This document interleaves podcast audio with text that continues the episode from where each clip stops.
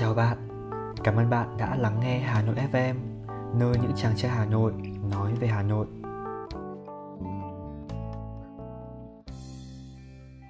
Xuân Hà Nội, bản hòa ca muôn thời Bắc Việt. Chuyện 27 Tết, có thờ có thiêng, có kiêng có lành.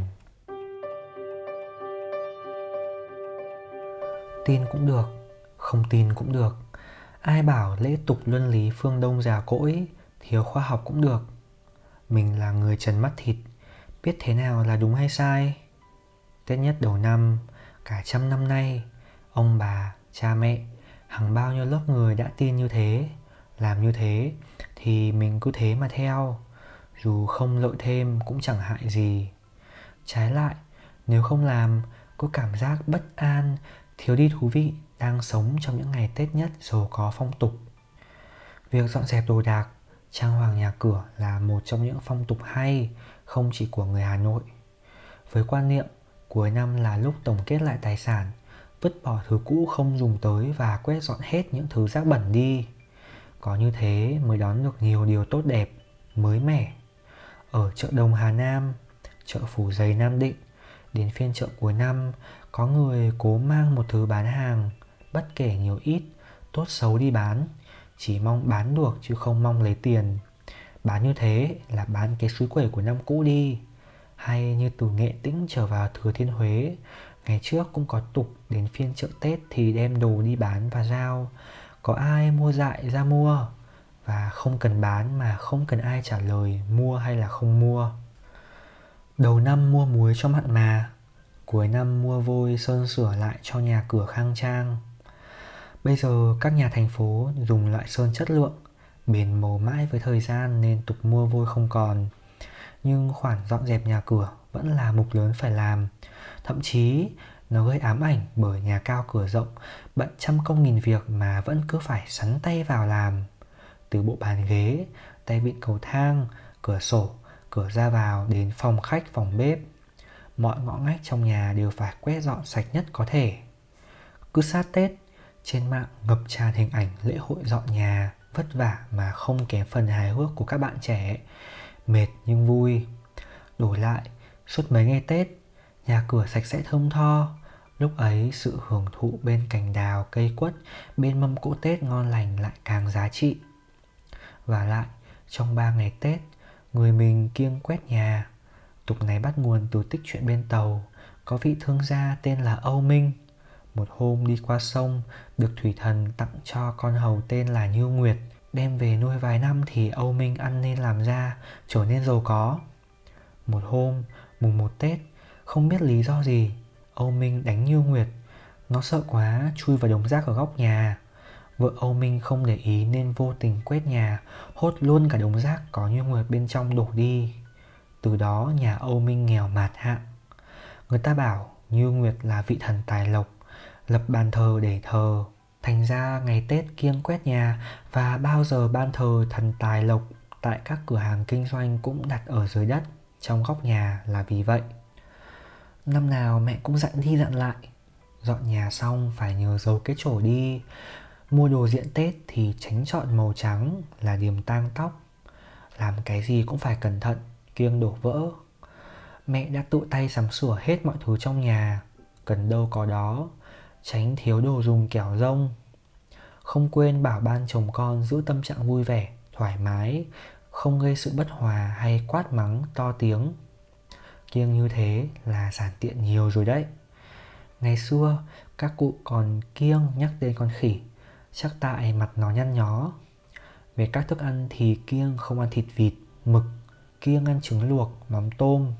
Nếu nhà nào trong năm vừa rồi có tang hoặc gái vừa đẻ chưa đầy tháng, thì cáo lỗi không đến chúc Tết được. Thậm chí nhiều cụ già còn dặn con cháu không được tắm, ít nhất kiêng qua mùng 1 kẻo sợ tắm trôi mất lộc đầu năm. Đó là sơ sơ những thói quen cứ cơ bản, còn tùy nghề nghiệp, địa phương lại có tục lệ riêng. Kiêng như thế có được tiền không? Không quan trọng. Cần làm như thế để hòa đồng với tất cả mọi người và tự nuôi trong mình cái hoài bão rằng năm mới có tiến bộ mới sự tiến bộ ấy muốn có phải nghiêm chỉnh nghênh đón một cách trang trọng từ đầu năm ngay từ những việc làm nhỏ nhất. Người ta thăm viếng, chúc tụng nhau, đi đâu giờ nào cũng vì suy nghĩ ấy. Sáng mùng một Tết, nhà nào đã tự sông đất, tức là bước vào phần đất của gia đình mình rồi mới tự do mở cửa.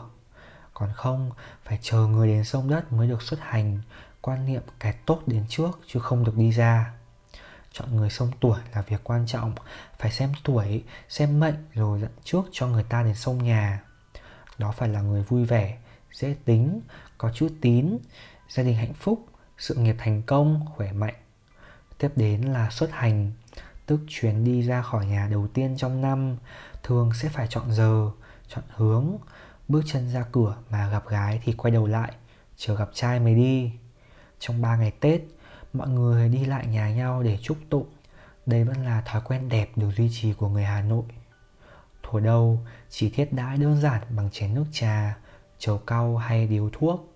Đến thời Pháp thuộc, do người đi làm việc các sở của Pháp hoặc giao dịch với Pháp bày thêm ra các thứ bánh kẹo, rượu chè tiếp nước, nên người Hà Nội bây giờ có đĩa mất Tết bày mời khách là thế. Có niềm tin rằng trong dịp Tết, mặc màu đỏ là để may mắn. Thực ra đây là sự suy diễn, đúng hơn là mặc màu đỏ để suy đuổi điềm dữ vì ma quỷ rất sợ màu đỏ. Chuyện xưa kể có con yêu quái cứ đêm 30 là quấy nhiễu trẻ con khóc. Thấy vậy, tám vị tiên trên trời, tức là bát tiên, liền hóa thành tám đồng tiền xu bọc trong chiếc phong bao lụa màu đỏ đặt trên gối trẻ con.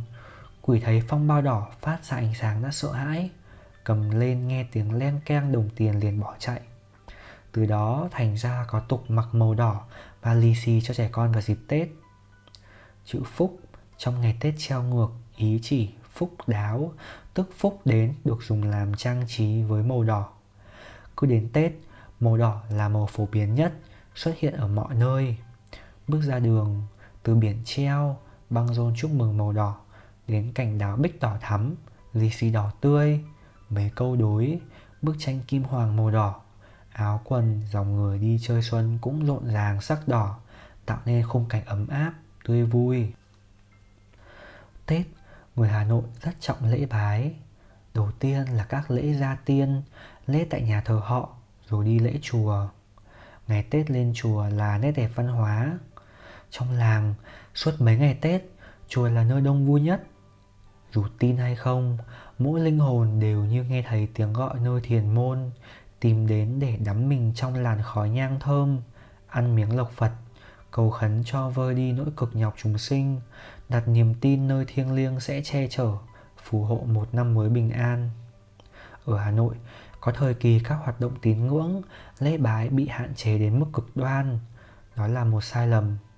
Thực ra đi lễ không phải để xin xỏ, cậy nhờ một thế lực huyền bí hay một ông Phật núp sau bức tượng ban phát của cải, tài lộc. Khi ta biết thắp lên một nén nhang trầm, biết cung kính cúi đầu sám hối và mong ước về những điều tốt đẹp, tức là ta đã tự kích hoạt sức mạnh niềm tin to lớn trong mỗi tế bào. Nó như lời hứa để ta hành thiện, khuyến khích tinh thần nỗ lực đạt điều mong muốn, trở thành động lực tuyệt vời trong ngày đầu năm. Ngoài đi lễ ở chùa làng và các chùa lớn như Trấn Quốc, Quán Sứ, Chùa Hà, Phúc Khánh, người Hà Nội còn đi lễ tại các đền to phủ lớn. Ví dụ như người buôn bán dâng lễ rất hậu tại phủ Tây Hồ, nơi thờ thành mẫu Liễu Hành, một trong tứ bất tử và là vị thần lớn nhất trong tín ngưỡng thờ mẫu của Việt Nam. Người học trò tìm đến văn miếu, quốc tử giám cầu thành tài đỗ đạt. Còn giới viết lách văn nghệ đi thắp hương tại đền Ngọc Sơn thờ Văn Xương Đế Quân là thần chủ văn chương, cũng là đi ngắm cảnh Hồ Gươm. Sau 3 ngày Tết, các nhà làm lễ cúng tiết ông bà ông vải. Thường vào ngày mùng 4 hay mùng 5 gọi là lễ hóa vàng. Đến ngày mùng 7 tháng riêng, các nhà lại làm cỗ ăn mừng ngày người gọi là cỗ khai hạ. Xưa, theo sách sở thi, 8 ngày đầu năm, mỗi ngày ứng với một giống loài.